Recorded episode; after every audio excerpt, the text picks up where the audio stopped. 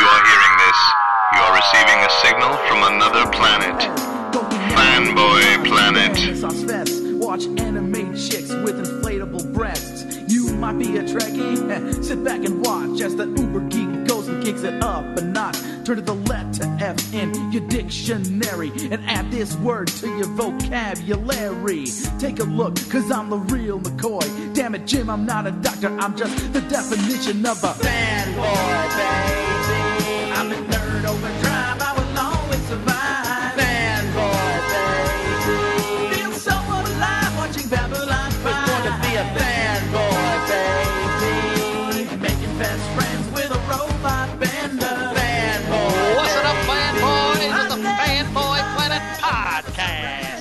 Here's your host, Derek McCaw.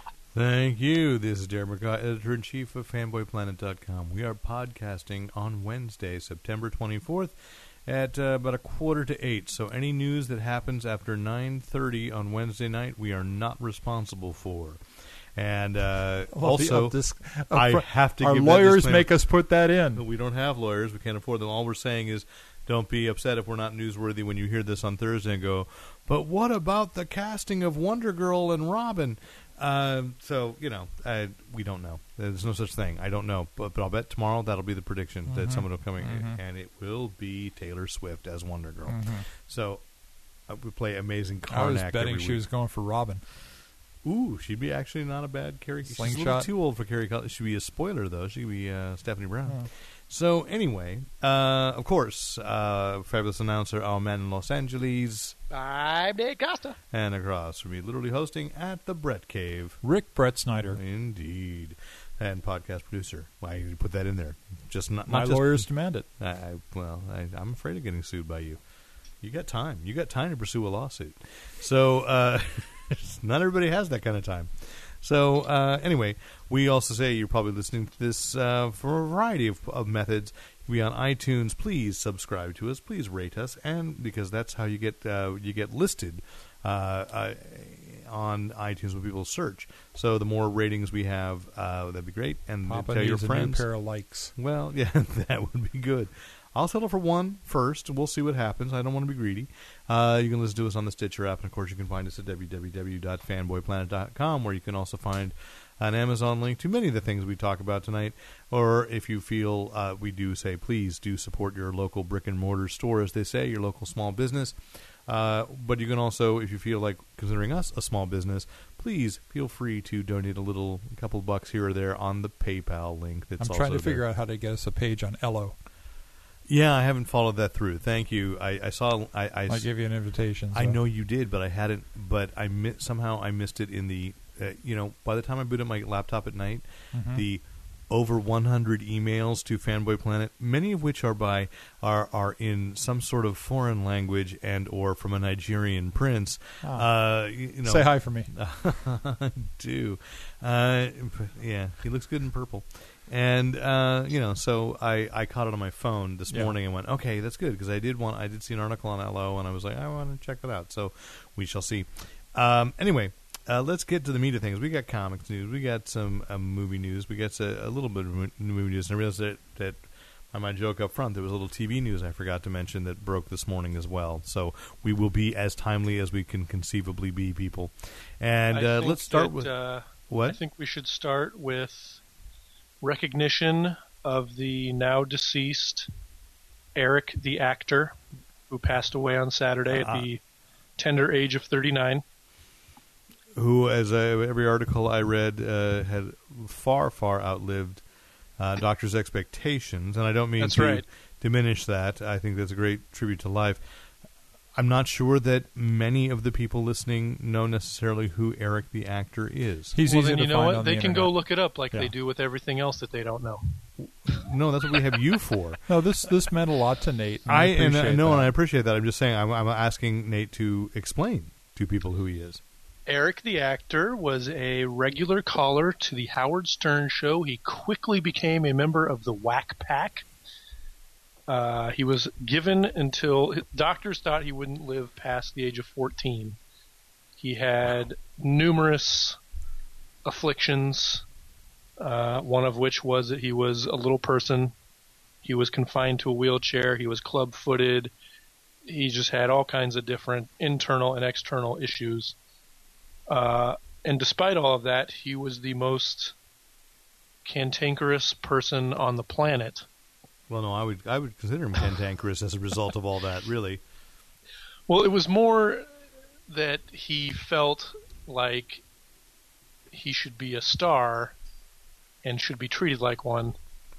Well, that was the thing that I heard. What I heard was Howard talking with someone. They were saying how Eric came out right out from the beginning, came out like he was Howard's equal. Right. The first call he made was that the previous week or the previous show, Howard was saying that it was American Idol season 1 or 2. He was saying how Kelly Clarkson was overweight. I don't remember if it was during Kelly, because Kelly Clarkson was on season 1. Yes. So he said something about her being overweight. She was the first champion. Right. I know that. Eric called up to defend her weight, and then that started a barrage of daily phone calls, some of which were picked up, some of which were not. But it was always wanting to meet either someone on American Idol or be in a TV show.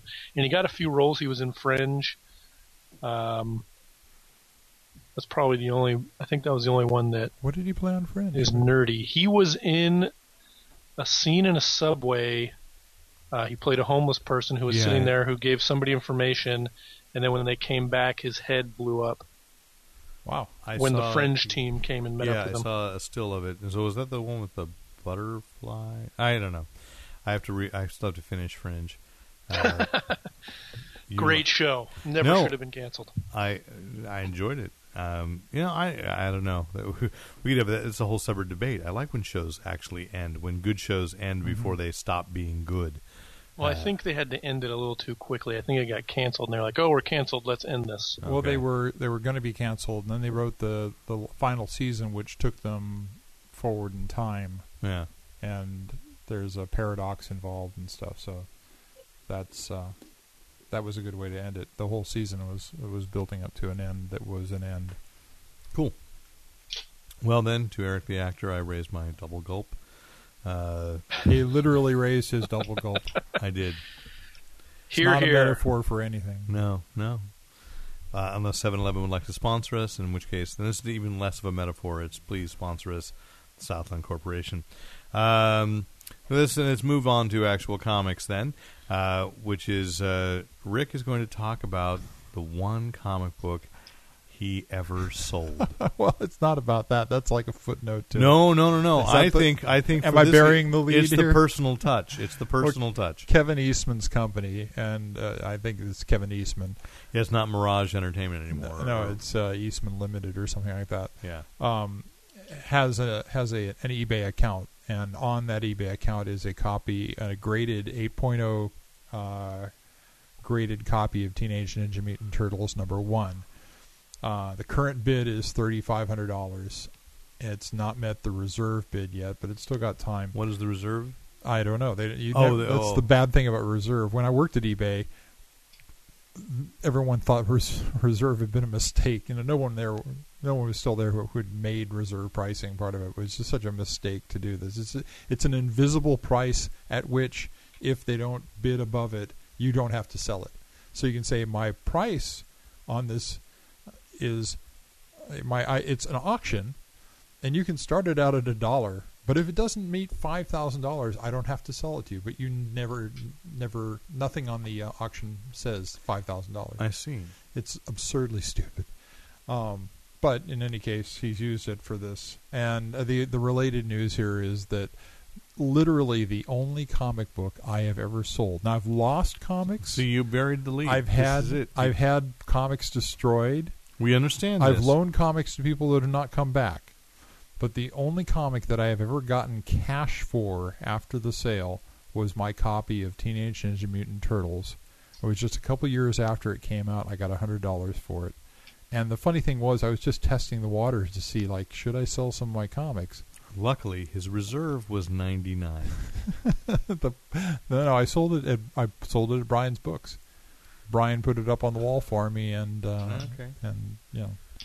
I think it took $5. So you were testing the waters. You didn't follow up on that. I didn't, because afterwards I had so much regret, and because I have all the other ones. I got 2 through, 50, which they're probably worth something, but I've never...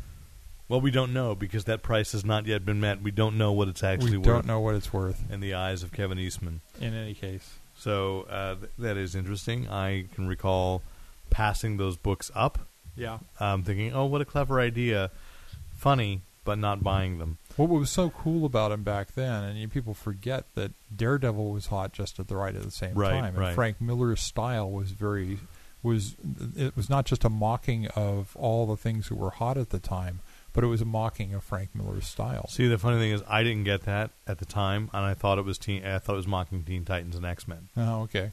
And it was also the Ninja Turtles were created by the same accident that created Daredevil. Yes.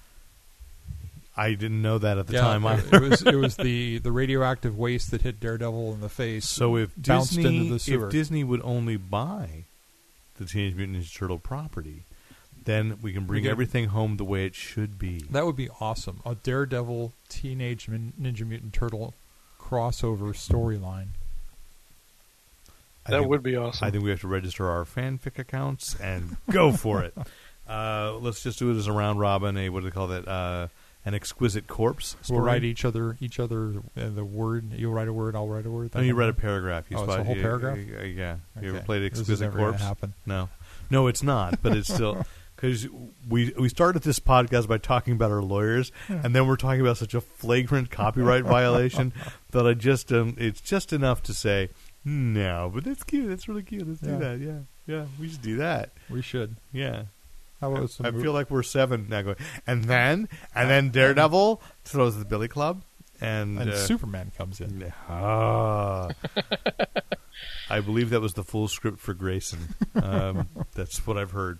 So, I don't really have much. Although, the end of an internet era happened this week that Brian Michael Bendis closed down the Bendis boards.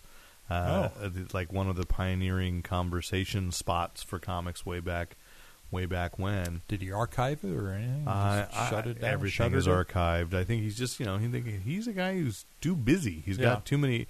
I don't begrudge any creator who kind of goes, well, this got bigger than I could control it, and or that I could even pay attention to it. Especially a guy like that who's, he's got a pretty big release this week in terms of video games. I think he just sold another original pilot or a pilot idea or a movie script, something, did a pitch that had not been in comics before. So he's a guy, and plus he's teaching comics writing in Portland. So at one of the local colleges. So, that guy's got a lot on his plate, plus adolescent children. Mm. So, yeah, that'll take some time. Oh, that will. So that's just interesting to note that. But it is time to just rush into what's in the bag.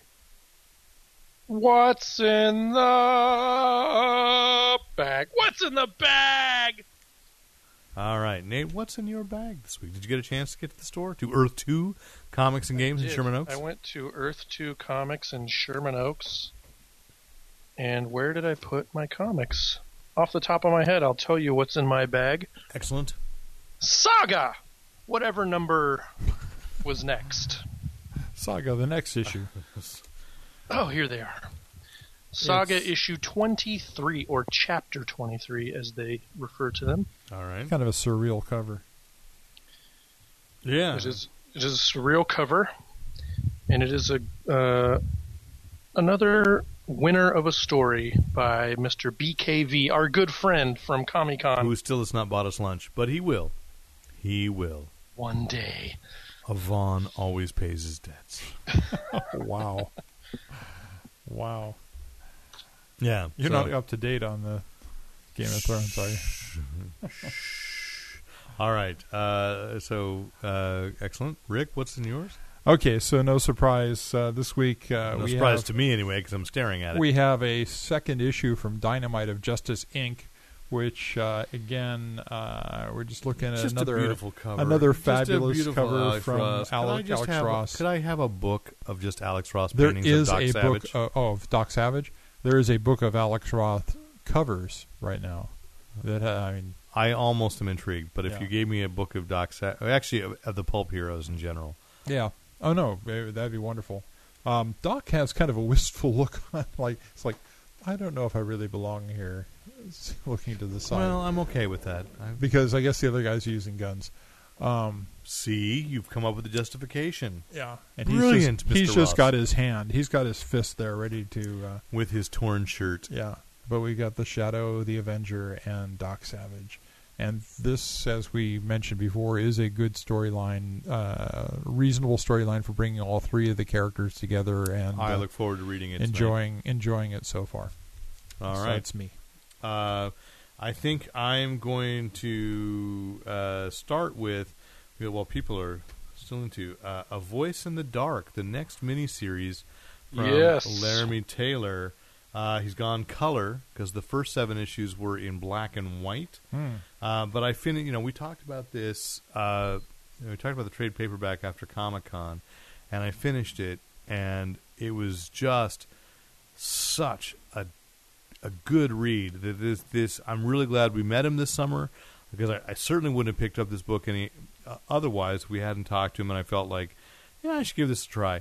And it was so good that I thought, well, I'll wait for the next trade. And then I saw this issue and I went, no, I'm not going to wait for the trade. I'm going to support the guy now, because this is just a great, great book. So it's A Voice in the Dark, this color miniseries from Image and Top Cow, and it's subtitled Get Your Gun, so chapter 1 of 5.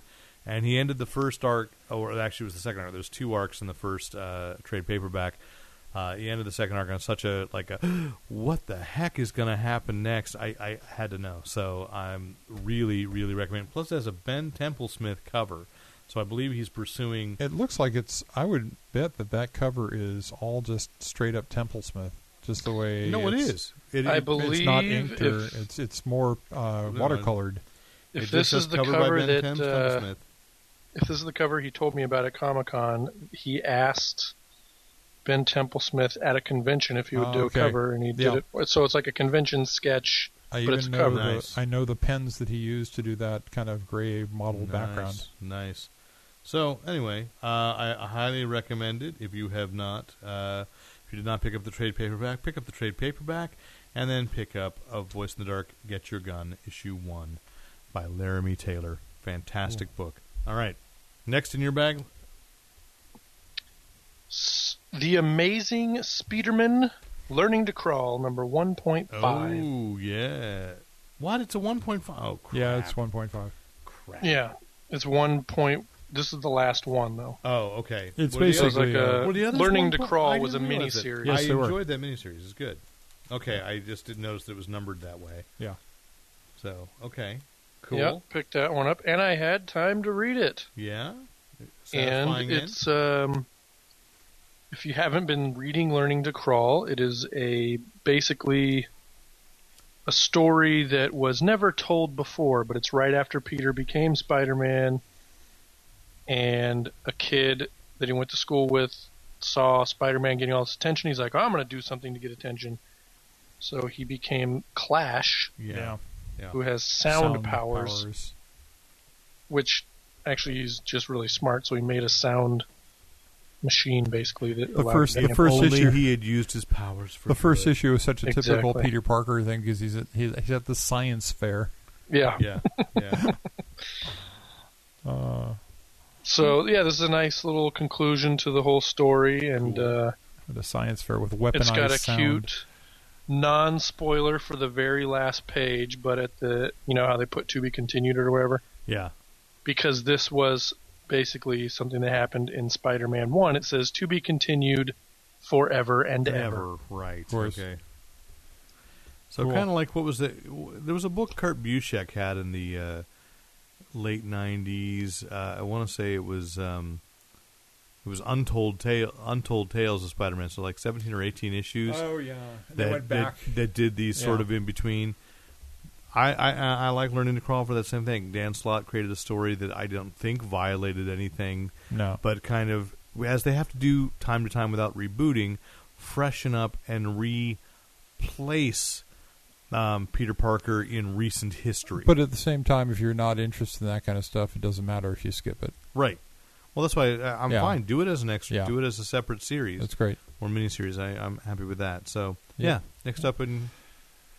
Next is the end of the Superman Doomed storyline, which is, oddly enough, in Superman Doomed number 2, because this is taking all the storylines that have occurred in Superman and in Wonder Woman and in Wonder Woman and Superman. And I'm going to make a wager, though, is that I bought this. I didn't buy number 1. I'll bet that if I read number 2, I will know everything I need to know. You're gonna. What you miss is all the transitional points. I will be honest, and if I come back and say, Rick, I have many of the other issues. I just didn't have number 1. If I come back and I'll be honest and say, no, I found myself wanting to go back because I missed some stuff. We'll see. You could miss number 1 of Superman Doomed, but have read all the other storylines, and you'd probably be fine. I think I bought all the other storylines. Right. I don't know if I've read them yet. But I've not been a fan of DC's crossover stuff for quite a while, and this one actually I felt like it was a really good use of the crossover format. Just look at the cover. Who the writers are: Greg Pak and Charles Soule. Yep. Probably some of the last DC work we're going to see from Soule for a while because he just signed an exclusive with Marvel. Mm. And they were smart to do it because he's incredibly prolific and interesting. He can create many different viewpoints and voices as a writer. He does not alter the character to him. He writes the characters. He writes the titles. What's kind of interesting about this is Lois takes a much more front place in the storyline here, being kind of an avatar under the manipulation of Brainiac. And then I was reading Earth 2, where Lois was in the body of Red Tornado. Yeah.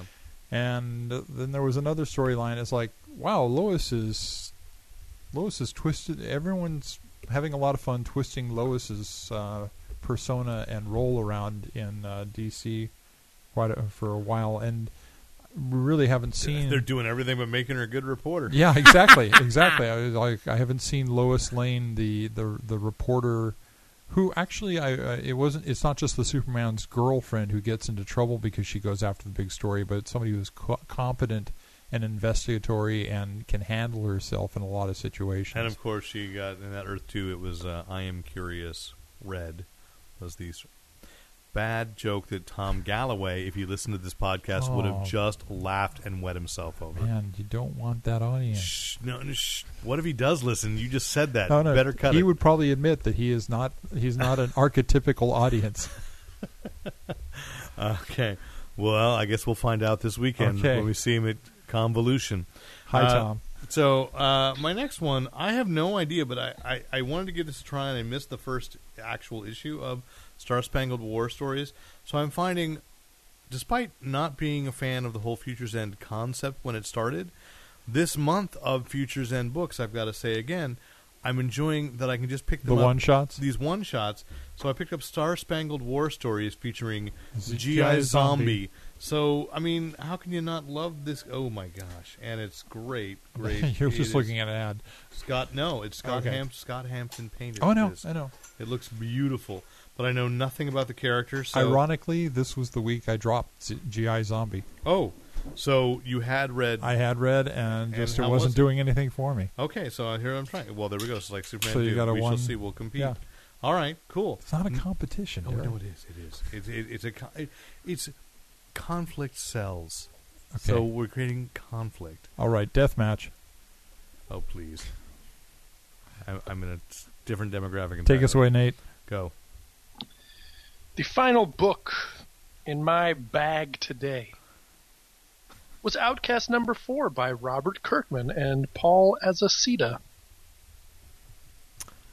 I'm a little irritated. And guess what? I read it. Yes. I'm irritated because it was not in my stack. But apparently... So you missed it. But apparently a monolithic distributor which has the monopoly... We won't name it because our lawyers have told us not to, but it's pretty much a rough in the rough, if you will, shorted the store that I go to by several books, not only like fewer copies, but like no copies of books that were supposed to come out. So once again, I shall visit another store this week and find Outcast number 4. This is the one that the first issue sold out because it's already been optioned as a... Yes. And have they done a reprint of that issue then? Yeah, a couple. Oh, yeah. Okay. Actually, I think it's the last... I read the beginning of the letter column, and that is the first thing they say. Let's see what print they're on. Right before we went to print, we experienced another sold-out issue, number 3, and support couldn't be stronger, blah, blah, blah. Robert says, I just want to say this series so far has been an overwhelming success for all involved. Thanks for the support. Continues to break records and sell out like crazy. As I type this, we're a few copies away from going back to press for a 5th printing of issue 1. Wow. Yeah. So how many issues have they had so far? This is just number 4 just came out. So another couple, and they'll do their first trade. And it's exactly worth it, people. If you're waiting for the trade, okay, I get it. They're not in danger of canceling. Pick up that trade. Yeah, that's what I'll do. It's really a good. It's a good series. So, yes, excellent. What's next on your stack there? My final book is the 5th issue of Cyclops. Which is the story of the all-new X-Men Cyclops, the one that Henry brought forward from the past to convince the current-day Cyclops that he was being a douche. That didn't work. Can we say that word? Douche? Yeah, why not? Cyclops. Yeah, Cyclops. Yeah, okay. So that what it actually did... It's just French for wash. What it did was it made young Scott Summers doubt himself because he saw what an awful person he had turned into in the future. Right. What's happened since the beginning of this book, or actually before this book, was that Corsair, Scott and Alex's father yes, who had gone off into space and become a space pirate, with a cool... Not really by his choice, let's be fair. He was sort of like a Marvel went, we need a Flash Gordon-like character, so they made him into that. Well, they introduced it in the X-Men, and when the X-Men were in outer space, and the shock ending of one of the episodes was that he was Scott's father. Right. So young Scott is going off with Corsair, and they're on a road trip through outer space. And, of course, something goes horribly wrong, and they're dealing with it. But we're on a road. It's a really good father and son story. It's a nicely written out of the context of everything else that's happening in Marvel, and they go to different planets, and it's just been a fun book by Greg Rucka, and I believe this is the last. Does his arc finish up? This is definitely going to be the end of the arc storyline. Because we know John Layman is taking over. Yeah. So I'm not sure how... It looks, from the last panel, without reading anything, it does look like this could be the end of this storyline. All right. Well... So, get a trade. Excellent. My my last book is the one that gives me the most hope. Booster Gold, Future's End, because this is the one that I want to play into continuity, because it's bringing in... The Booster Gold, who was pre-New 52. Are those the tigers from Kamandi? Yeah. Yes, because he goes to a variety of different Earths. That's awesome. And unlike Grant Morrison's Multiversity, which is all multiple, which is versions of the heroes we've never seen before, this is like a greatest hits through the alternate realities of DC that old-time fans really love. So not only interior-wise, I saw some pages I flipped through, and the Kamandi is drawn in the style of Kirby.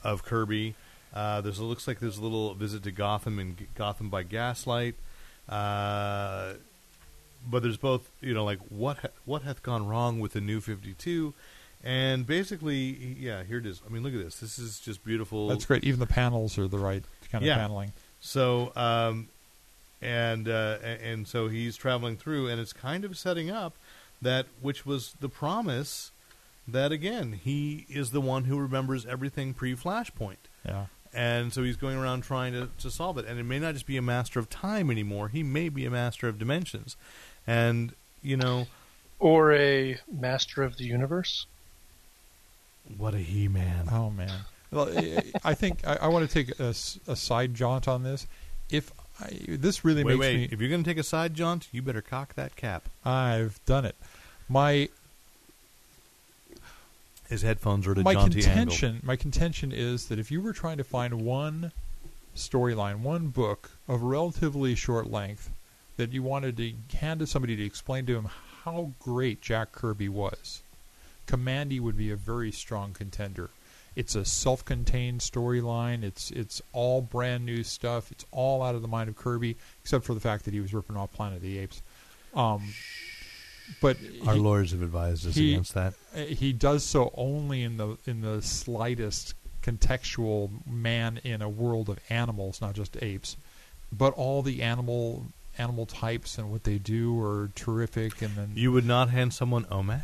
I would not hand someone OMAC.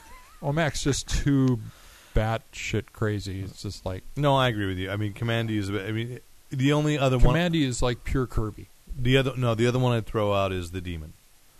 I might throw the Demon for someone who wants something a little I would little darker. I would agree with you, but I would say that that's a little darker than Kirby stayed through most of his career. Because, you know, I know you're a big fan of the Fourth World, and I think the Fourth World has aged really poorly. But I don't think that Commandy has aged badly at all. I don't think the Demon has either, because they're exactly the same thing. And so, and I love the Demon. I'm just saying that from a pure Kirby standpoint. Both hardbacks that DC did, because I wanted the Demon, and certainly aged better than Steve Ditko's Shade, the Changing Man, which I also have the hardcover for. But I agree. You know, and so, but I also want to say that Booster Gold is a character that I love. I'm still waiting for that TV series. But if DC kept the New 52 and kept Booster Gold moving among realities and visiting back to the old one and acknowledging, as the promise at the end of Flashpoint promised, that, you know, then I would be happy. I would be buying that book. If you gave me just a little bit of fan service that said, you know, we didn't just change our minds. You don't even have to go back to it.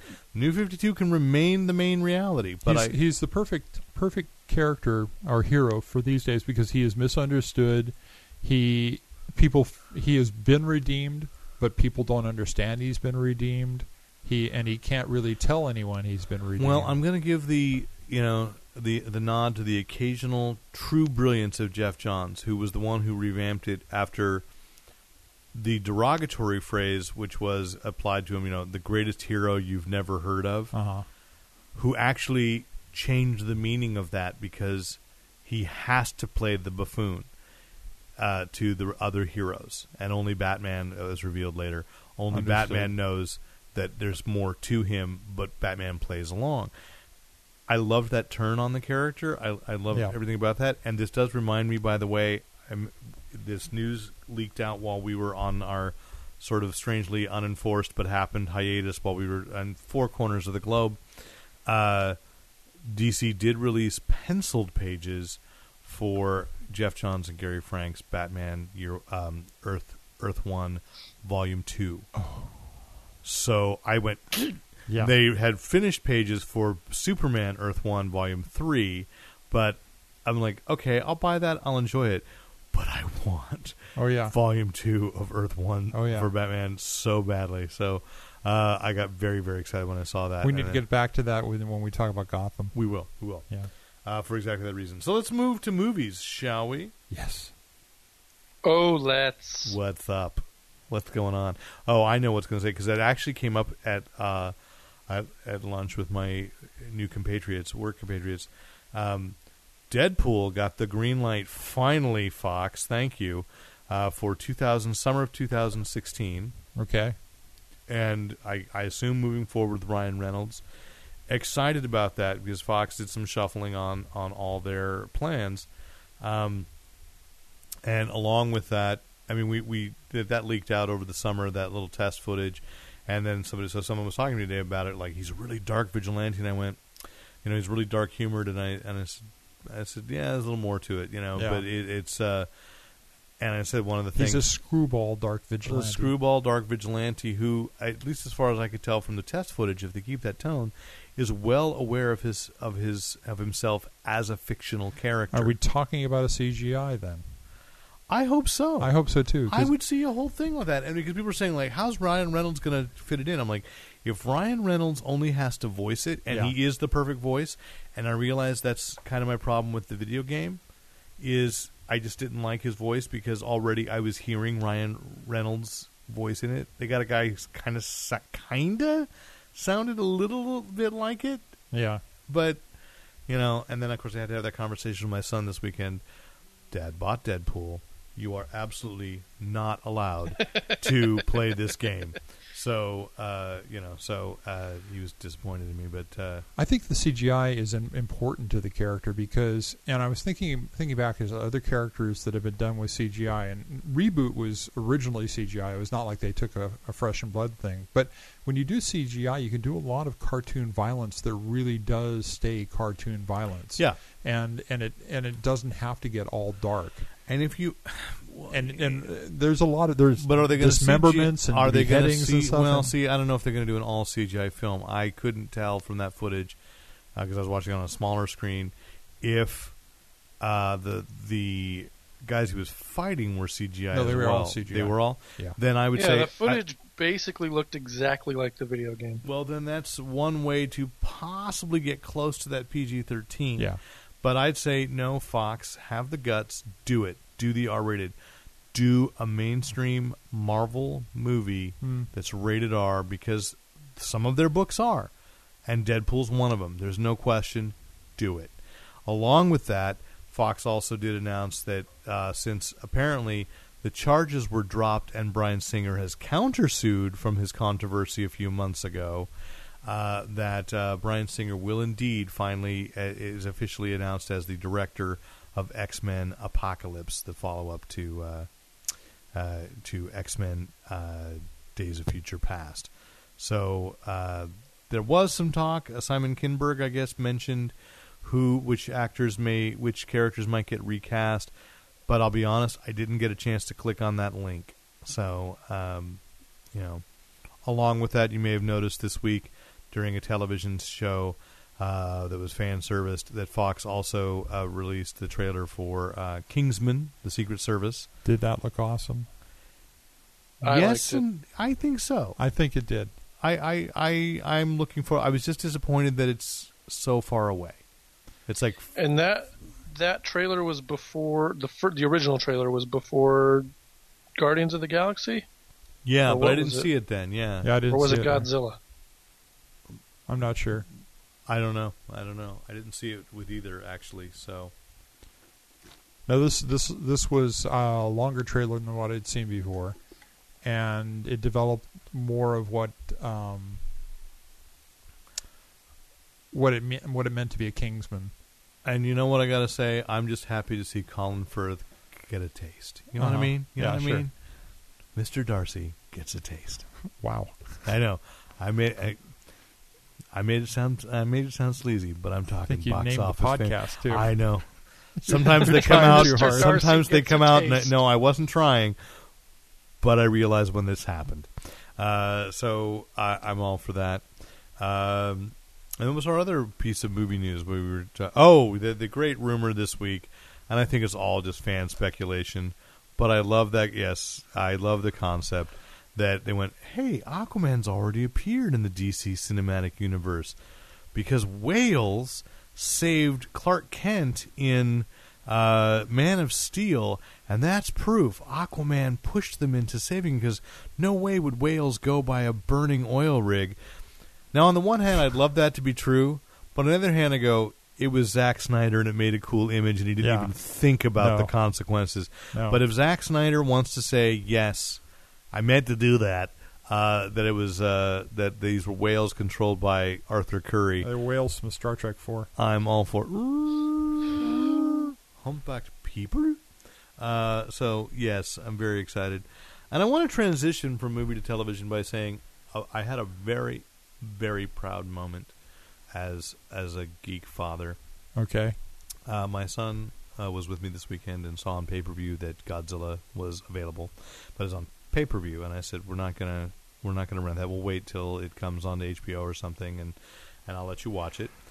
I said, but Dad's been ready for this moment, and I pulled out. I had bought for $5 at Fry's the Gamera trilogy, remade from the late 90s. Much more kid-friendly. Much more kid-friendly. Mm-hmm. Yeah.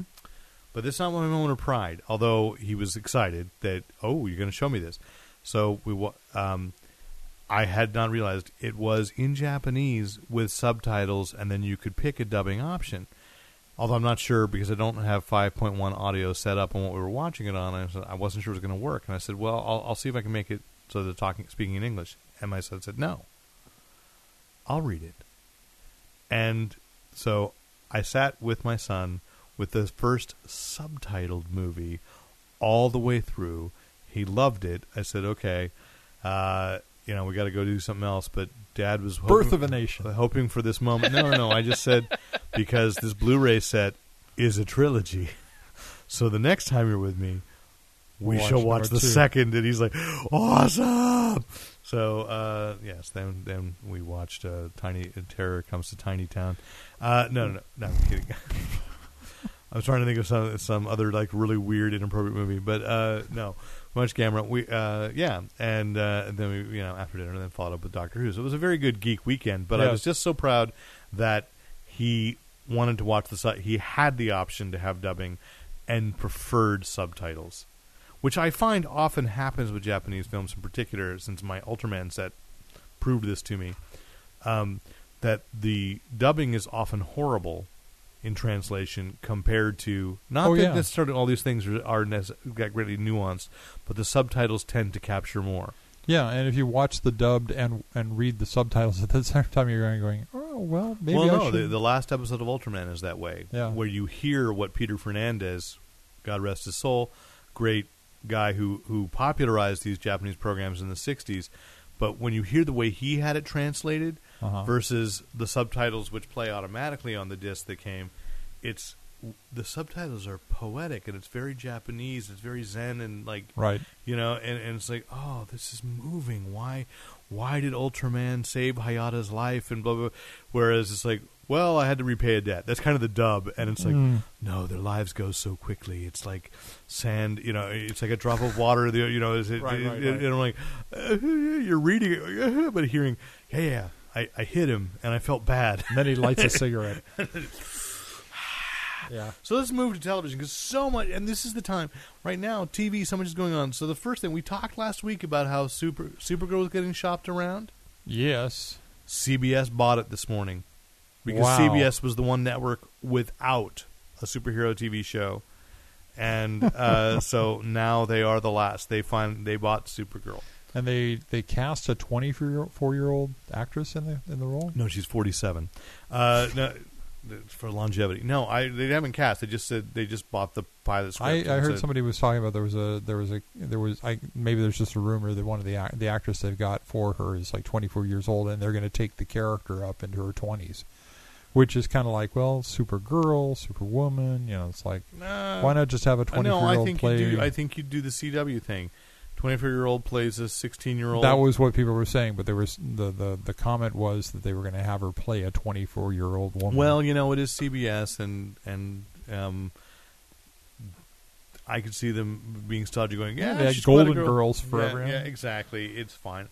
I think let's take the word "girl" back. It's not. I don't think that. Let's do that. Us two white men. Us old white men. Let's go. And Nate just giggles and goes, "I'm just staying out of this." Yeah. No, I know, and so you feel free to write in, people, and comment on that if anybody feels that it is derogatory. I don't know. Yeah. I don't know, because I caught myself in teaching saying, like, okay, girls, then I went, no, ladies and young women, and then female students, people, and I just go guys, and that's what they were okay with. Yeah. But you just call us guys, Mr. McCall. They absolutely had no problem with that, and I'm like, wow, that's the one word I probably shouldn't be, and you're okay, so I don't know. I don't know. You're right, we can't comment. I would assume I didn't read beyond the initial announcement this morning that CBS picked it up, that you'd pull that CW thing of and which I totally understand, cast someone older to play younger, so that you can look relatively unchanged for a few seasons.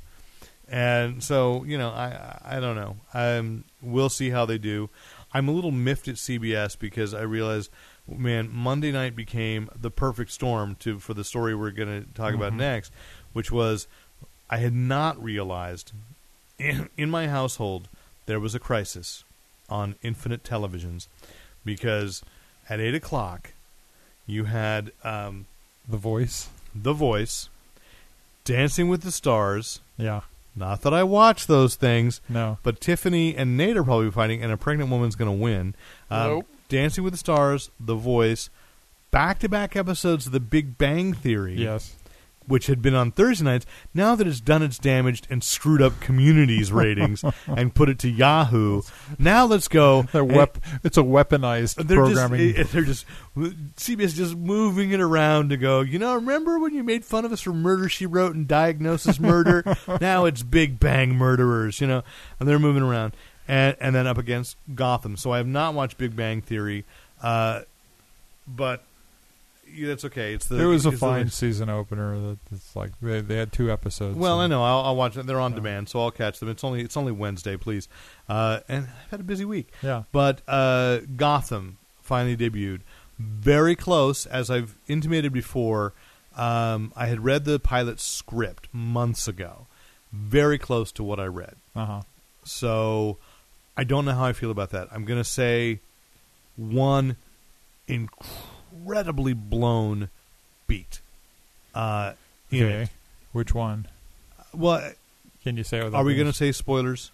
Can we? Let's do spoilers some mild... are on. Spoilers are on. Yeah. Spoilers are on. Okay. When Oswald at the very end, right? If this season, and they've said their plan is that each season will cover the origin of a. I didn't even realize, like. My brain filled in the right beat, and then I noticed afterwards, like it registered, oh no, I saw in my head the right thing, the TV show, the pilot did the wrong thing. When Oswald comes out of the water, and there's a fisherman there. Hours later, when he comes out of water, the dramatic distension of time. But go ahead. Yeah, well, that's another problem with it. But he comes out of the water, he stabs a fisherman. Right. He's the Penguin. Don't call me the Penguin. And does he grab the fish? Or does he grab the convenient sandwich so he still seems human? Somebody said it was an anchovy sandwich. I'm not going to buy into that at all. Because that would have been too subtle a distinction. Right. That was a mistake. I agree. He should have eaten a fish. Yes. And my brain actually... filled in a fish, and then I read the criticism that it was a sandwich, and I went, "Oh, yeah, you're right. It was a sandwich." Your brain has a lot of control over you. Well, that's not something you say about men very often, now is it? Maybe that's a sad commentary in a way that you didn't mean to insult me with. I had a much subtler missed opportunity in this, and that was, it's Gotham. Yes, the main character is Jim Gordon.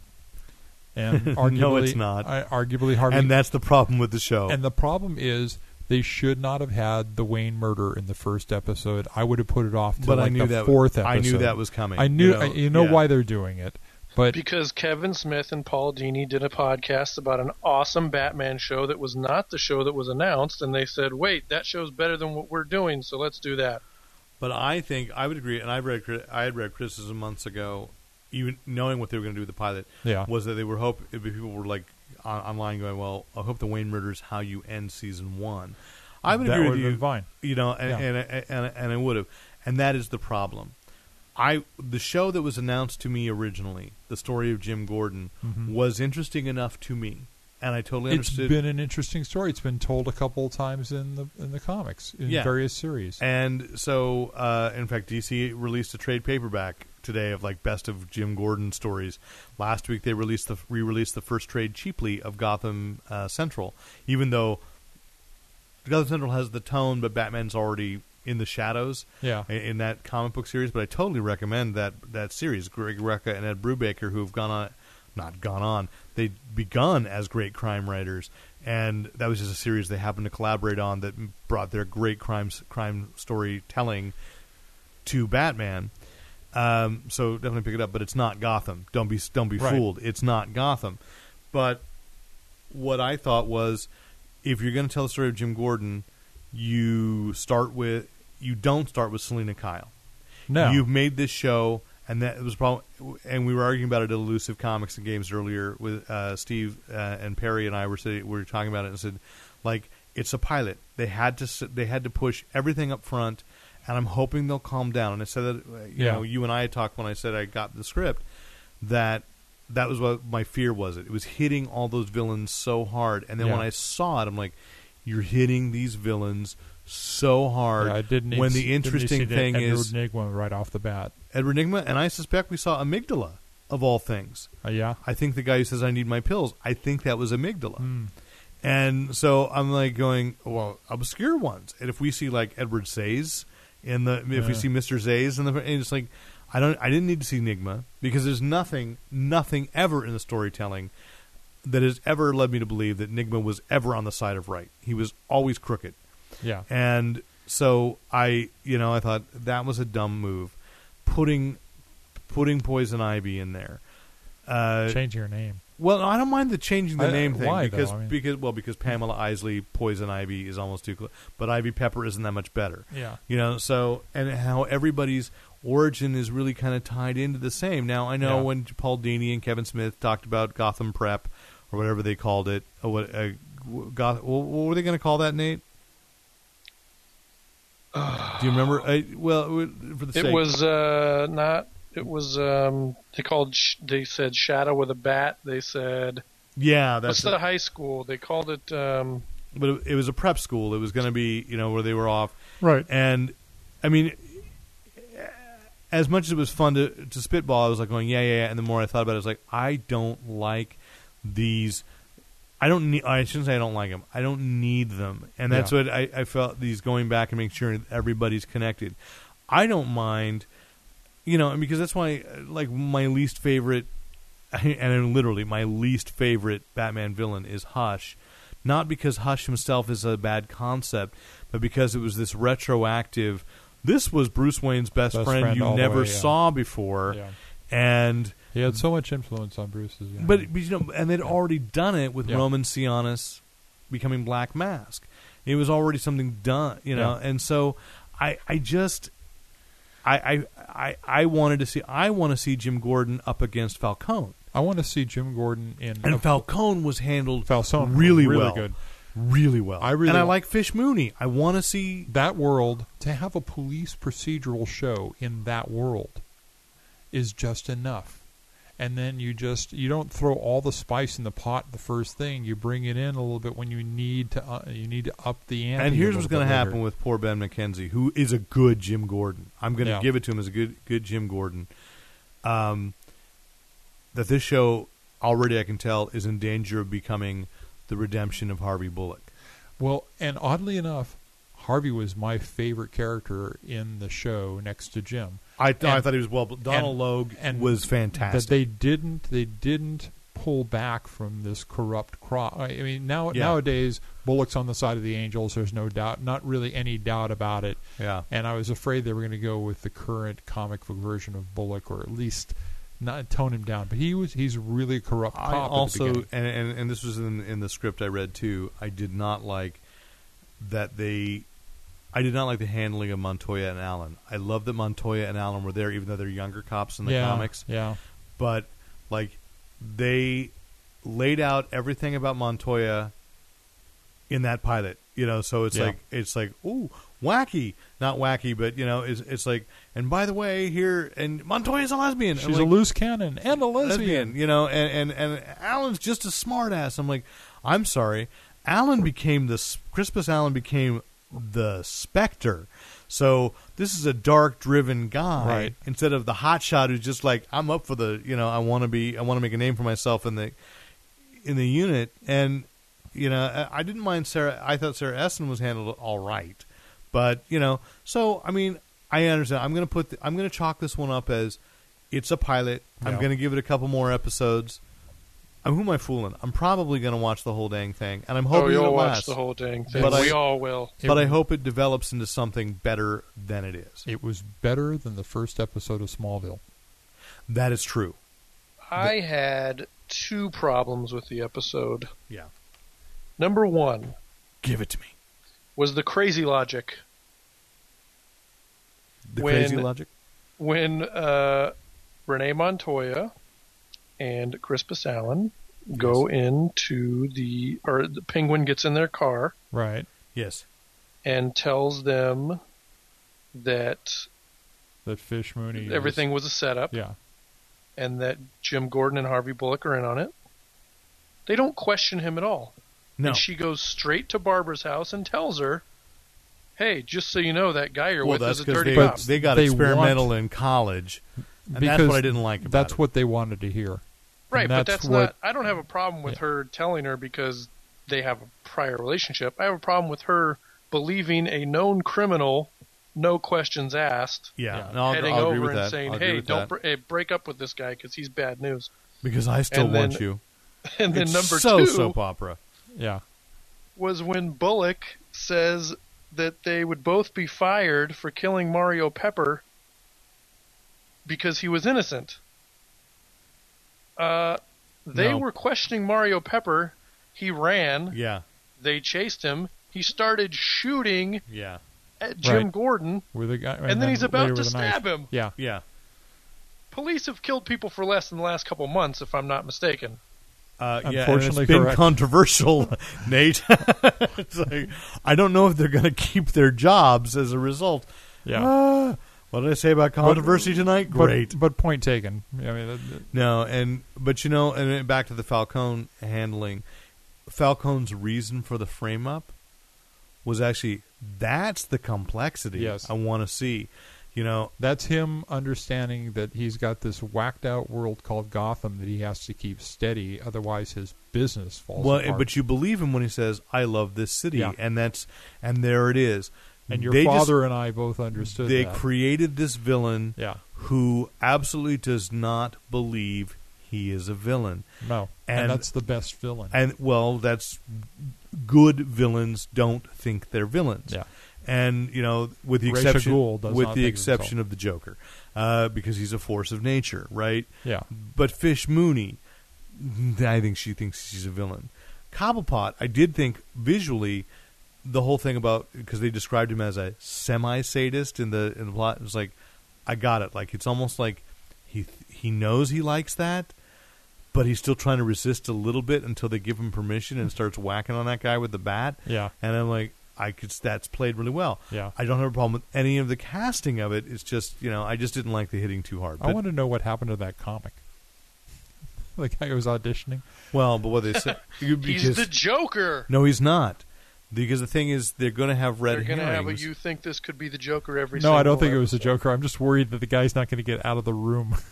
Right. What I missed, and it was that I didn't realize that the burlesque singers or dancers were dressed like Harley Quinn.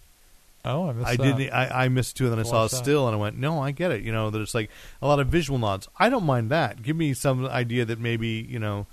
But don't mess. So especially when she's clearly going to show up on Arrow, you know, they're two different. You can't have two different versions. No, I'm not on television. You can have a movie version and you can have a TV version, but you can't have two different versions running around in the same medium. Right. Not on television. Anyway, so what was our next one? Was S.H.I.E.L.D. Go ahead and start talking about it. I did not get a chance to watch it last night because of our last story. I was too busy with that. And why did S.H.I.E.L.D. move to 9? That's the only question I had. I think they've probably figured out it's a little too violent. What was it at 8 o'clock instead? I don't know what was on at 8. If it was Dancing with the Stars again, I'm going to be really pissed. I don't know. We watched it on DVR. Okay. So I'll watch it on Hulu tonight. So... picks up right where it left off. I'm going to step away to use the restroom. Okay. While you talk about S.H.I.E.L.D. So, Nate, you watched it, right? Absolutely. So I actually just watched it today. Derek just turned into Pee Wee Herman. He meant to do that. So the show picks up right where it left off. We've got we have Talbot, who apparently is going to be the new guy stalking the Hulk. I mean Shield. Or the new guy that everybody is looking at, like, why don't you just listen to the people that are obviously way smarter than you? The ones that just saved your life. Perfect characterization, because in the comic, he's an idiot as well. Yeah. So they really did a good job with his character, I think. Yeah. Including the haircut. Yeah. But I liked the imprisonment of Ward. Mm-hmm. In the sub basement, that is such a Hannibal Lecter and Clarice kind of thing going on. If Hannibal Lecter and Clarice had ever dated prior to him being captured, that'd be the situation we'd be in right now. Yeah, exactly. Hello, Sky. Hi, Sky. I just wanted to see you're finally down here to talk to me. Exactly.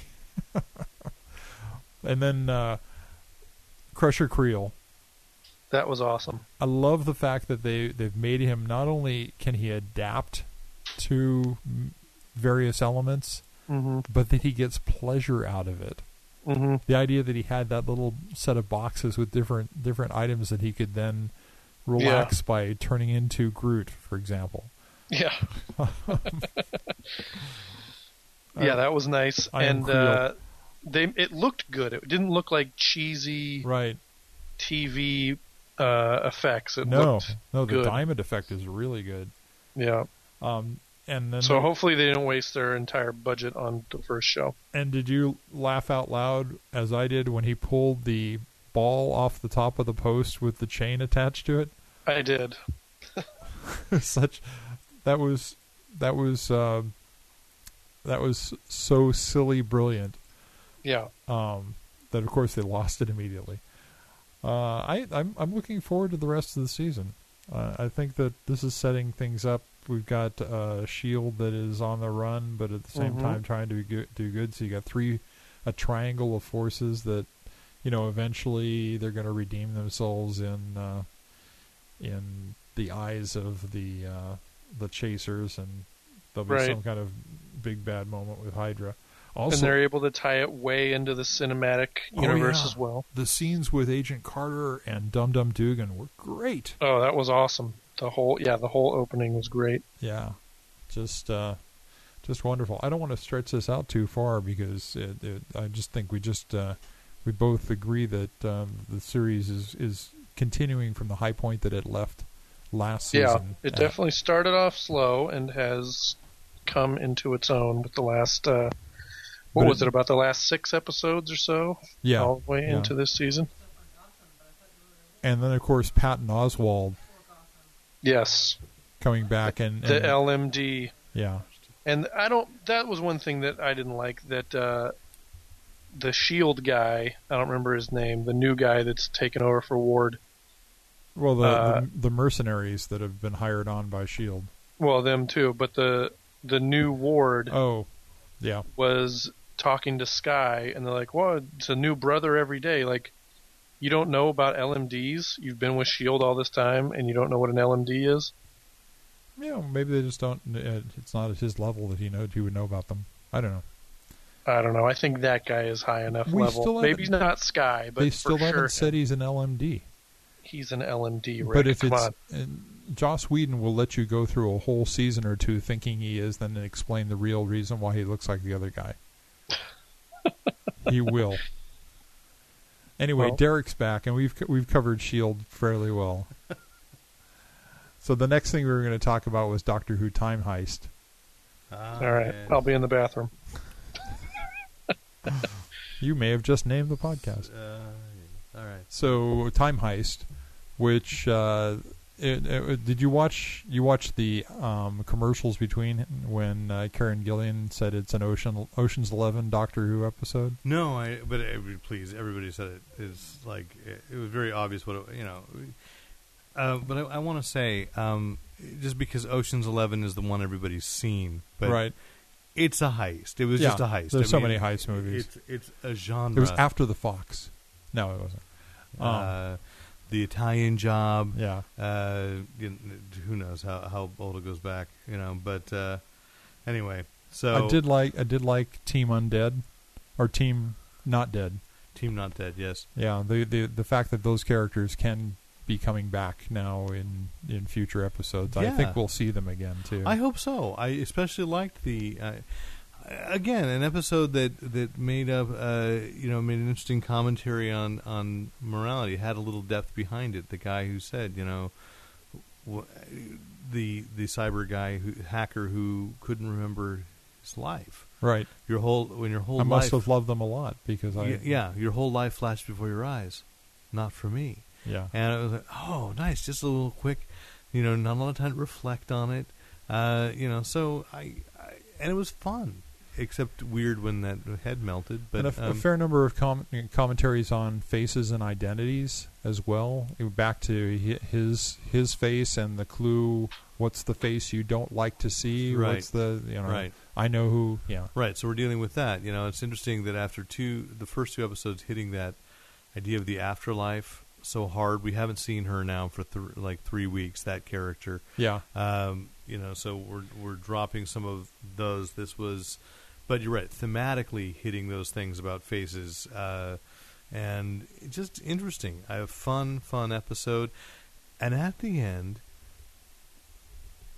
I'm not sure how I feel about the doctor seems to be jealous after saying, I'm not your boyfriend. Yes, but he's clearly trying to compete with Danny Pink to keep her from having one. Even after, but it may not just be because he doesn't want her to have a girlfriend. It may be because he enjoys her company. Have a girlfriend? No, that changes everything. It may be because he enjoys her company. He's enjoying, he's competing with her for her company, not necessarily her affections. Which I think, that is affections. It's I think of it as. I thought about it going, that is sometimes what happens in a romantic way. What happens with best friends when someone comes in, a third party comes into that relationship regardless. So, and that was an interesting twist to, after working so hard to prove to everybody that's not what this relationship is. Well, it isn't, but that's what this relationship is. It kind of does, yeah. Yeah, so. I did like the, he had a staggering moment there when he was saying scarves, bow ties. Yes. Look, I was going for minimalist, but I came out magician. It's like, some really great, and it has to be said, because as soon as he said something you buy, that he was absolutely. I don't know if you've watched The Thick of It, but. They totally played with the rhythm of his swearing in The Thick of It. It was like there were people going. There were a couple of lines he said that were in the rhythm of his character on that suckety bye kind of thing. Bye, yes, which is the effety bye, yes. And which I just thought was like I did catch that. You're messing with people now. Yes, well done. The shush, and the yes. I love it when everyone is being silent in the room, and he says, "Quiet! Oh, shut up! Nope." And then, he's done that a couple times. It was a fun episode, and I like better that it's not so much that he's dark as much as he's just peremptory. He's much ruder than the last two have been, and that's okay. I still find him funny and charming and all that, so that's good. We can welcome Nate back to the podcast when talking about video games because. Nate, are you playing Infinite Crisis? Infinite Crisis, is that online? Yeah. What do you call that type of game? It's a PC game. But isn't it? But it's a web-based one. Oh, it's it's an MMORPG. No, it's not an MMORPG. It's a strategic. It's like League of Legends, or what do they call that? Which I don't play either. So, yeah, but it's basically Justin does, right? It's a game where you're playing at a 3/4 view on the play field, and you're controlling one character typically in a real time situation, and going in and fighting other characters that are in that same world. So, you and I both played it in the beta. and it never really grabbed me either. I found it a little tedious. I played it once, and I just kept dying, and I had no idea why. I had no idea what I was doing. And I admit, you know, kind of took me back to the lame gamer days, which I haven't been. Like, if I take on a new type of game, that seems to be I'm slow picking up. Yeah. So... Well, these are definitely a twitchy kind of game where you have to be able to hit the right keys. And my computer does tend to slow up, and so I just went, it's not worth it. I'm sitting here getting frustrated because I don't know what I'm doing, and then other people are getting frustrated with me because it's group play. Like, it's not worth it to me. So I. But you could play it against bots and stuff. My favorite part of the game was I loved playing the Joker because I loved the way he moved, the kind of bouncy run he had, and. And they put some fantastic characters in. You know, there are a lot of alternate universe versions in. There's the Gotham by Gaslight Batman. You're saying they've unlocked the 6 champions. Yeah, the news today was in their September update, they've unlocked 6 new champions, and 6 champions that previously you had to buy. Oh, okay. And if you've bought them already, you get a rebate, which is, that's pretty awesome. I mean, that's good. Not a lot of companies do that kind of stuff. That's good. You know, I'm seeing, it does remind me that I'm seeing occasional gift cards for the Marvel superhero game, and I'll talk it as an MMORPG. People aren't talking about that game in the way they've talked about the DC Universe Online or even Superhero Squad. Yeah, I don't know what's going on with that game. I haven't even tried it yet, and I haven't played Superhero Squad in a while either because I think we talked about that when I was mad what they'd done to my son. Uh-huh. But not anything horrible. It was just it was a harsh. Your son's data. It was harsh lesson in the world of online commerce. Yes, really. Yes. But there's one game. But it's an infinite game, not an infinite crisis, but infinite Disney. Disney Infinity 2.0 launched yesterday, and my criticism up front is I don't know what happened with Xbox or Wii U, but while the launch was not as bad, at least as far as I know, as the first Disney Infinity for the PlayStation. It's day one, and I still had a half hour of updating to do on my PlayStation 3 from the disc. They'd already had to roll out the update. And this happens more and more often these days because the sales of products are tied to a specific date, so they have to push stuff out even though there are bugs in it. And then they'll continue testing it while it's in the chain. Yeah. And as soon as it gets to the consumer, there's already an update. I played... it was Castle Wolfenstein, the new version. Oh yeah, I'm interested in getting that. Castle Wolfenstein. Yeah. It's really good. It's a lot of fun if you like the previous games along those lines.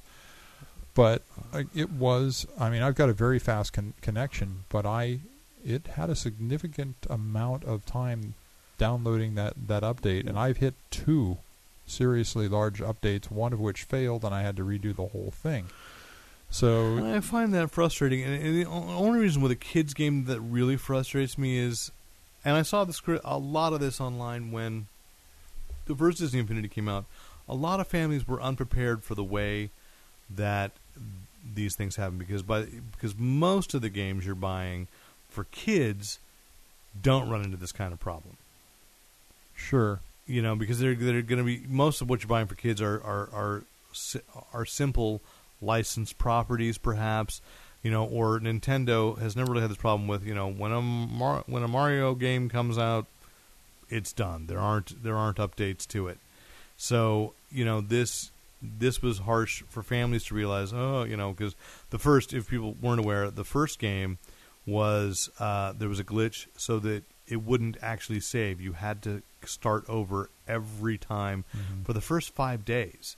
Before they got that fixed, that you'd have to update, you'd have to change, restart every day, and going through that opening sequence was not just lose your data, but you had to go through you don't know anything about this game, and now you're going to have to respond to everything. It was cute to something the first every time. 20 seconds. Yes, you couldn't just let it run and go out the room. Yeah, same thing with this, same kind of opening sequence, but I think better done. With all the new, but the mistake is that it's all the Disney characters, not the Marvel characters, and the Disney characters. The new Disney characters that are coming out the new ones 2.0. And even at the end of that sequence, they go in and they meet some of the old figures, but Marvel is nowhere to be seen in that. Although there is a shot of Baymax and Hero So the ones that are going to come out in January. Disney seems to be wanting you not to realize those are Marvel characters. Oh, very specifically, we're going to talk about that, is that actually they told Marvel not to reprint the Big Hero 6 comics. Wow. It is because they feel that they have made significant enough changes, and they're right, to one extent. But the other thing is Big Hero 6, the comics, are part of the X universe. Hmm. So I'm not saying that they're like pulling a fast one on Fox, but anything that ties into X-Men, you know, and gives a glamour to the Fox property is probably not in their best interest. But I do think they've changed it enough that even though Big Hero 6 in the comics is high school age kids, there's the last series that Chris Claremont wrote was taking place in American high school. They come over and they help out and solve problems there. But for a video game, well, even for the comics, it's the movies that Fox owns, right? The movie rights. Yeah, it's the movie rights, yeah. So then that's the only medium. Yeah, no, I think it's just that that one is very kid-friendly and they're creating their own. Because Baymax certainly is very different between what we've seen from the movie and what was in the comics. So, you know. I can see that. I can see them wanting to do that on the basis of that alone, not wanting to confuse and the younger viewers. And they've got a lot of books coming out. They've got a lot of Big Hero 6 storybooks and chapter books coming out. So that's interesting, but it was a very long opening sequence to Disney Infinity after a half hour of updating, and then and I promised myself I'm going to play like 20 minutes, and then it was about an hour and a half I spent on it. That's a gamer 20 minutes. That's a gamer 20. I'm too old for that crap. You know, but I did start to play the Avengers, and I'd say so far reasonable. I mean, and it's definitely got a good plot line going. And I figure I'm going to take it slow because I could have just like bought all the play sets and gone like, but I think that was the mistake I made with the first one. Like I've really not gotten far in Cars. I sort of eventually got far in Lone Ranger. I still haven't finished Toy Story, you know, because I was so busy like going, I'm going to buy them all. I haven't finished Pirates. I finished Incredibles and I did most of Monsters University. But when you had so many games at once, it was like, I don't know which to play. I'm kind of in the same boat. I finished both Incredibles and Monsters University, and I've tried a little bit of each of the other ones. So this way, I figured I'm going to stop. I'm going to hold off, play the Avengers through, then I'll pick up Guardians or Spider-Man. I won't, you know, I'm in no hurry because, boy, those things were all, you know, the 1.0s are all still around. Mm-hmm. But it is nice to see those characters, although really weird to have an Avenger running around in the toy box mode. I just felt weird, like, you know, going through the tutorials with these driving characters. The big. Well, here's Merlin, and here's Thor meeting. Yeah, oh yes, driving Cinderella's carriage. No, I got the Autopia car. Thank you. Oh, I love the Autopia car. Yeah, so the Autopia car went in, and then he goes through Agrabah. So, I mean, that's the first thing. You're supposed to take your figure. And that's why it's odd to me that there were no Disney figures available. Mm. So, because last night, almost everybody that allowed you to pre-order said, like, you could get a free figure with it. So, I was going to go, I'll make it Donald, or I'll make it Aladdin. You know, I'll make it something that's not an Avenger, so I'll have something different to do. Right. And all the options were Marvel heroes. I chose Nick Fury. They were going to offer this. Well, we've got Groot and Rocket, and I looked, and then it's like, well, it's not on your shelf, so you got it hidden away. And the other thing I did was I bought the deluxe collector's edition, and oh my god, that thing is huge! It was like buying an electric guitar or keyboard or something. Like it was almost as big as me to carry out of the store, and I took a photo. It was almost about the size of GarageBand. It was yeah. It was a Rock Band. It was, it was almost putting it in the trunk. It almost didn't fit in the trunk width-wise, and I just wanted to see it, like, for perspective. So I had the width. It was almost the width of the car, and because they boxed it side by side, so you had this collector's case, which is a stand with ice crystals that you could put 4C batteries of all things in, because it's like a flashlight, a nightlight. I'm gonna love it. With a frost giant, and then a stand for all of your Avengers. And you buy the deluxe set, it came with all the Avengers, so you had that basic six. No villains available yet either, which I would have been like, except for Venom, I would have picked up Green Goblin, or I would have picked up Loki, because we know there's going to be a Loki figure. Yeah, it's interesting that they didn't release that now. But there'll probably be a villain 3-pack like there was for the first one. Yeah. So But the mechanics of the game have changed. It's gotten more complex. It's not as backwards compatible as they were implying. I'm not going to say they promised it. It was more they implied it. Your figures from Disney Infinity 1.0 can be played in the toy box. And in the 2.0 playoff. In the 2.0. And the discs can be used. The Hall of Heroes recreates, but the data doesn't automatically shift over, although that could be another flaw. That could be a glitch, and Sony may have to send another update down. You really want to have that sense of accomplishment you have from one to carry on over to another one. Well, it was one reason, that's what keeps you in. When I asked my son, I said, "Do you want to?" Well, even Just Dance does that. I bought my daughter Just Dance 2014 for Christmas last year, and she tried it in my house first. And because we'd played all of them, she played all of them over with me. It said, because you're a loyal customer, it unlocked like 3 new songs because she had been consistently putting the discs in my Wii system. And I went, that's really cool. And so I thought the same thing. I was considering. I'm glad I didn't, because really I've got better things to spend my money on. But I was going to thought about, well, I'll do it on PS4. And I looked at my son and I said, should I do the PS4? And he said, Dad, we can't lose all our hard work. And exactly, and that's exactly the way he put it. And so to not get it to carry over, and then I can't tell yet. And somebody can write in who's got more time. I really only got to play with the figure, for probably a half an hour once all was said and done. I just didn't do as much exploring as I wanted because it was late. I was tired. I wanted to get into the adventure. If there are statues that you're supposed to create and awards you're supposed to get for the new figures, I can't figure out where they're supposed to go. But I do like the new system of choosing powers, trying to buying new abilities throughout the game, like any other kind of game really would be, but also what Skylanders has already been doing with Swap Force, and actually I take that back because it had been part of Skylanders from the beginning, so. Which is fascinating to watch that. We didn't really talk because that's the next big one for those who are into these toy-based games. Trap Team is going to come out in October. And I'm really kind of interested by it because they're taking the next step of that. That's a game I demoed at Comic-Con where they're actually playing with sound design in that game so that when you trap a character, it literally goes from the TV to the portal because you've got a bad guy trapped in the portal, and then the portal has a speaker. And when you're playing as one of the heroes, the portal, whatever bad guy you've got trapped, makes snide remarks throughout, and it's coming from the portal.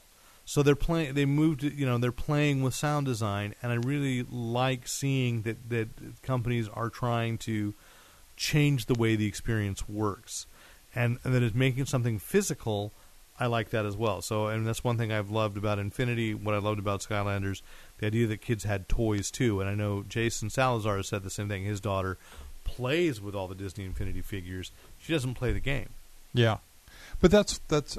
That's one of those nice things. You can look back at the Series 1 stuff that you got. And they're beautiful figures. And you can say, I didn't play the games, but I've got this lovely collection of figures. And you didn't spend that much on them compared to like what Jason spends on the vinyls. Yeah.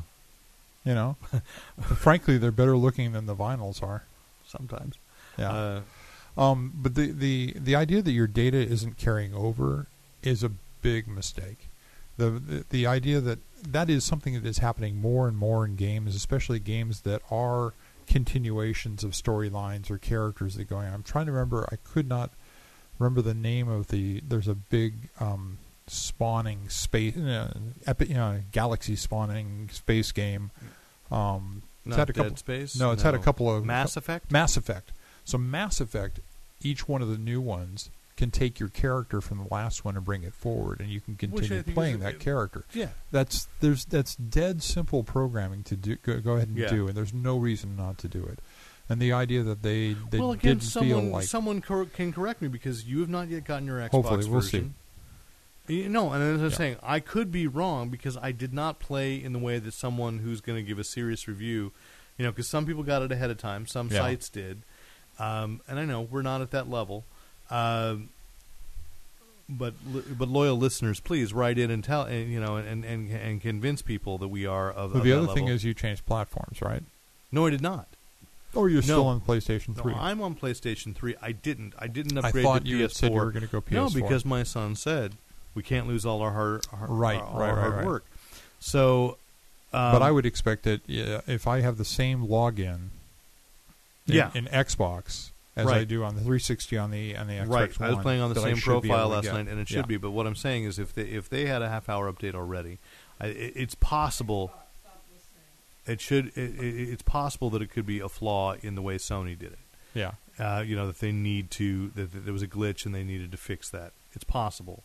It's ironic. Debbie is sitting over on the couch watching TV with the headphones on. But because we've been saying Xbox so much, the Xbox One has taken that as a voice instruction a couple of times, and she's had to tell it to stop listening. Ah. Welcome to my household. That's awesome. Big Balmer is watching. I know he's not there anymore, but the pun wouldn't have worked any other way. So so anyway, that's my first take. Now I'll probably spend a little time tonight, and I'll spend a little time next couple nights. So by the time we podcast next time, you'll have had a chance to play it. Yep. I don't know if Nate's going to get a chance, but you know, and I might get some feedback from my kids because they're playing it on Wii U. Uh huh. So so we'll see if there's a significant gameplay. It may be a while before I sit down with the kids and say, like, what's different? What's, you know, how do these platforms compare? But Among Us, we've got all the three major platforms. And what actually excited me was, you know, it still came with the online collector's card. So I was kind of like, well, I think it'd be kind of fun to be able to be distracted occasionally on PC and play with a toy box with Thor and Iron Man and just kind of goof around.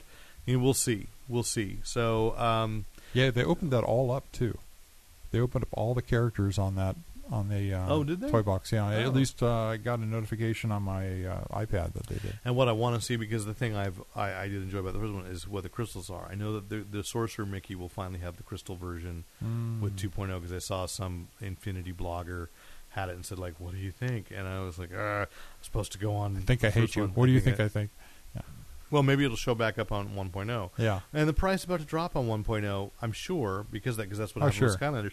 And the thing I want to say there is, if you didn't go on to Disney Infinity, buy the 1.0. Yeah. Those games are fun, and especially if you have kids, those games are fun. So if you were gonna go minimalist on 1.0 right now, what would you buy?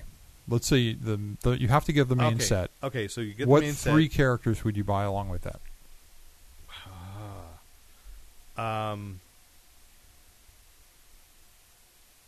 Had a heck of a lot of fun with Ralph.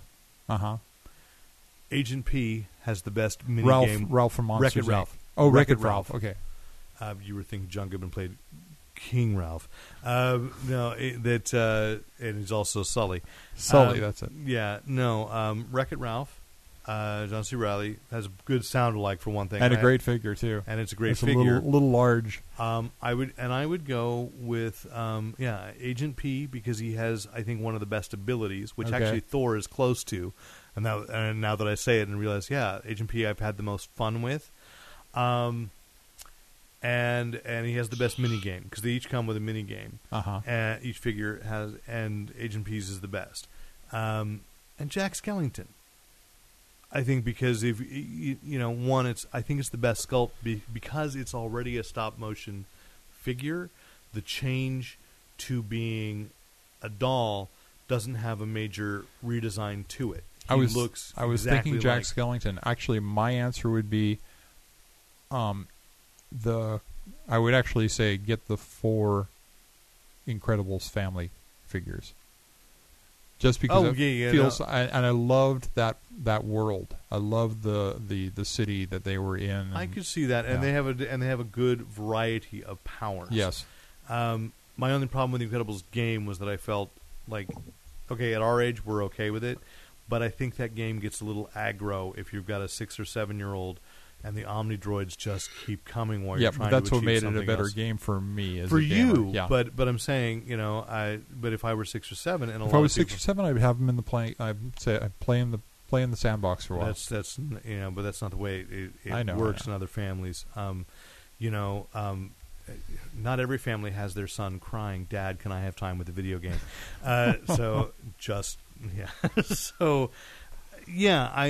But I'd go for a variety, because I think that's the thing, is they did a good job of opening it up, and they're doing a good job of opening it up with his next one. You know, who's surprisingly powerful in the first one, is the Sorcerer Mickey. It's actually really fun to fight with, and I hadn't realized, you know, because you got that. Jason gave me the D23 figure version of it, which is just like the stars are a different color. And I just kind of put it aside. I didn't play it for a long time. And then Luke started playing with it. And I went, oh, this is like he's really kind of aggressive in a fun way, almost like the way Mickey is in Fantasia from that time period. And I like that, you know, so it's cool. But I like Jack because it goes, obviously I love Nightmare Before Christmas. And it comes with so many interesting things, and it's fun to hear the music, and you know, which is also not a bad PS2 game, is the Nightmare Before Christmas game they did. So I like Mr. Incredible because he's kind of a Hulk character. Yeah, and then he's got some great dialogue, and when you want him to do something else, you just put him in one of those vehicles, or you give him well, you know, and I really like is when you get to a level how they start interacting cross franchise,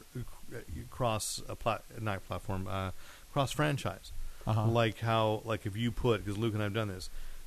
Luke went through this spate where we created a toy box and we liked playing. He would play Violet, and I'd play Ralph because I'm just trying to level up each of my characters, right? So he's playing Violet, I'm playing Ralph, and Ralph, like if he stands next to Violet, goes, "You couldn't trouble to give me a super suit," and you know, and like they recognize who they're with, yeah. Which is really interesting, and at one point you could start create an area where all the other characters from Monsters University showed up, and in the toy box he placed them all there, and I was playing with Phineas, and Phineas like said, "Hey, you guys are monsters," and I was like, it's really interesting to hear what's been coded in. Yeah. So, you know, and I'm sure there's probably some other hidden secrets. Which it's great that we go, it's great to hear what's been coded in, and kids just go, they're so real. Yeah. Yeah. Yeah. And then there's a part of me that gets sort of, are they exceeding their programming? Are they watching us too? Is this the AI? Disney 3.0 is going to be the AI? No. So anyway, that's I think that wraps us up for this evening. That wraps up the agenda. And we'll come back with more Disney Infinity news and more of all kinds of things. We will be appearing, by the way, if you've on Saturday. I'm sure it's sold out, but just to be aware that we have a special edition episode coming up. We'll be doing a live podcast, and they're all live to us, but live in front of an audience. A live studio audience. At Convolution in, is that officially San Mateo or Burlingame. Burlingame, California. Convolution this weekend, and we'll have at least one. Come be part of the audience, and you can win prizes. I've got a couple, yeah. And we'll probably have a couple of guests on there, and so... That's a fun convention. We've done a couple podcasts out of there, but this time we're actually in a room, right? We're not just in the lobby catching people as they come out of the dealer's room. Though that was fun. This will be nice to. It was more challenging from an audio modeling standpoint. Well, it also had its challenges. You know, some of the guests came by with alcohol. Anyway, we'll be there. And then we'll go back to our regularly scheduled podcast at a later point. If you've got any questions, comments, compliments, commentary, criticism, write in to editor@fanboyplanet.com. And, of course, again, listen to us on iTunes, rate us, Stitcher. What else did I say? www.fanboyplanet.com. And, of course, you can find things on Amazon. The Amazon link helpfully provided. And of course, donate through PayPal. I went through that very fast. But anyway, the point is, because it's late. If you've heard about things on this broadcast. We set it up. I set it up front. So yeah. I always want to play Infinity 2.0, and I want to watch S.H.I.E.L.D. tonight. Your lips are a blur. They are. I'm like the Flash of talking. Oh, one last thing. You know what? Let's bring it up on our live show on Saturday. Oh, okay. And that way somebody will listen in, and then we'll have. They're going to have to wait until Saturday to hear what I'm holding in my hand. I know. Isn't that exciting? It's a cliffhanger, so people. I want to know what it is. A cliffhanger. That was a clue. All right. So till the next time and beyond, I'm Derek McCaw, Editor-in-Chief of FanboyPlanet.com. I'm Dave Costa. And I'm Rick Bretzsnyder, reminding you to use your powers only for good. Fanboy! I'll never give up and I'll never surrender. Fanboy! One new vein and in. Yay! And thanks once again to the great Luke Ski for use of his music in this podcast. Visit Luke Ski at www.thegreatlukeski.com. The power of brains compels you. Okay, I think we got this down.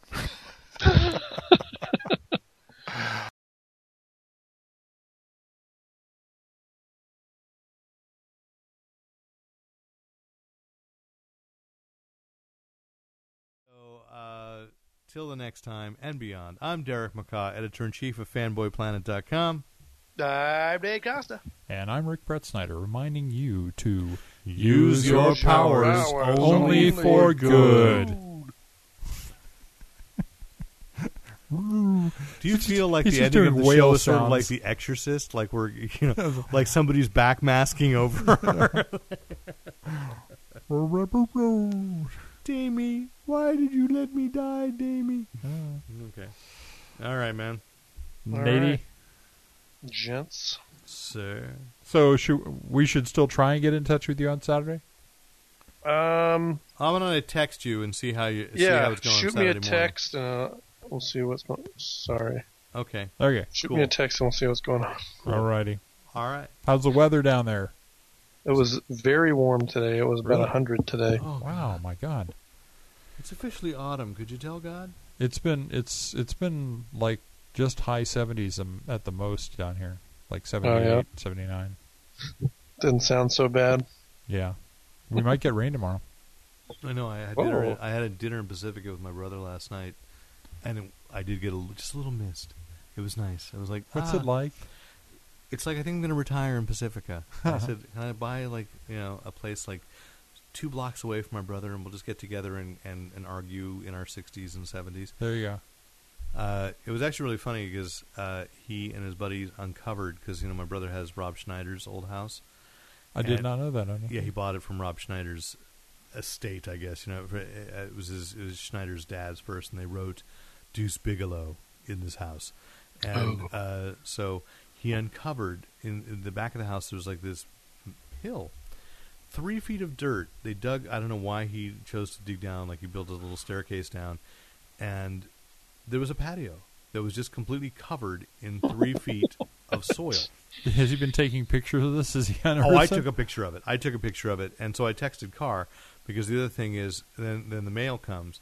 And there's more mail for Rob Schneider than there is for my brother. Wow, it's junk mail. Wow, but it was like checks or. So I texted the photo to it was like catalog stuff, and I texted it to Carr and Susan, and Carr said and then Carr says they said Rob Schneider gets more mail to his house than my brother does, and I get the LOL back, and I say, and by the way, we've uncovered a patio.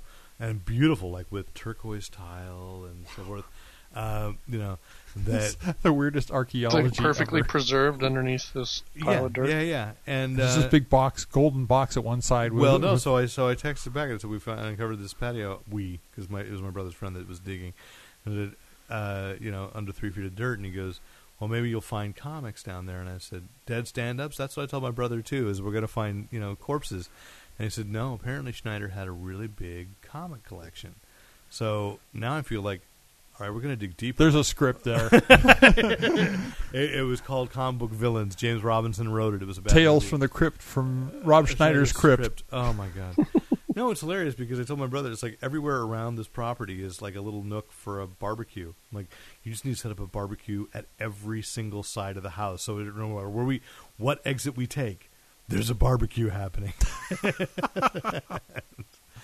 Because he's setting up as an art installation. So, because at his old apartment, he had a grant from the Andy Warhol. I can leave this in the outtake, can I? Yeah. Okay. He had it set up as a. Well, I don't know. I mean, I don't want to be committing not slander. We've said nothing bad about Rob Schneider. Not yet. If everything was observable from properly owning his property, that's fine. But it's nothing more about Rob Schneider. But my brother had an Andy Warhol, a grant from the Andy Warhol Foundation to be this little independent gallery in his old place, 31 Ross Street, matter of public record. You know, and he'd have these indie artists. So now he's got this larger property, and so he has a show opening Saturday, and now in Pacifica during Fog Fest. So, but we've got Convolution, so I'm not going to be able to go to Fog Fest and attend and see my brother's opening. But so there's a lot of sculptures now in the parking lot because Rob Schneider's dad was a real estate agent. So the first floor of this house was his real estate office, which my brother's completely redone, torn out stuff and redone. But basically his driveway is like, it's a parking lot, and it says no church parking because there's a Church of Jesus Christ Christian Science right across the tiny little street.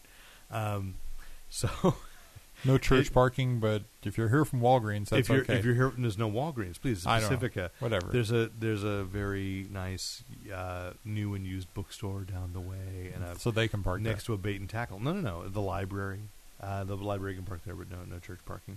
And but his buddies are putting up these sculptures in the driveway, and so that's kind of interesting. And that he's reviving. I can't remember what he's calling the show, but it's like the moving of Roush away from San Francisco into Detroit, and I keep teasing him. He's going to be like he's going to be the icon of Pacifica, noted local artist, because he's got a show opening in the Getty, for God's sake, in April, and it's you're going to be like this picture. Like, we go to this restaurant, and the guy goes, "Where you been?" And he's like, "Alaska for 2 months," and. I gave him a picture a couple years ago. We eat free for life. We paid, but it was good. We had Mexican Peruvian cuisine last night. It was really good. A take on a Peruvian enchilada, I'm going to say, kicks the butt of a Mexican enchilada. Really? Like, what kind of seasonings? It was just different, and a lot of instead of shredded, it was chunks of chicken. Cuban then? Cuban. It was like, I'll even say, I'm sure that was no pun, but that's what it connected in my head, was it was like little cubes of chicken, and it was seasoned very differently, and just delicious. So fun. And then I walked around. It's a lovely little community. Yeah, and they have a Taco Bell on the beach. It's beautiful. I don't think it's actually Pacifica. But it is awesome. Like, there's a window for the surfers to come up and order tacos. At a Taco Bell. They order food. There's a surfer window, a surf-through window. That's not awesome. A drive-through. There's a surf-through. It's great. So I love it. Wow. All righty. Yep. That's a wrap. And away we go. Good night, Nathan. Have a good weekend. You too. We'll talk to you later, hopefully. All right. All righty. Bye. Bye for now.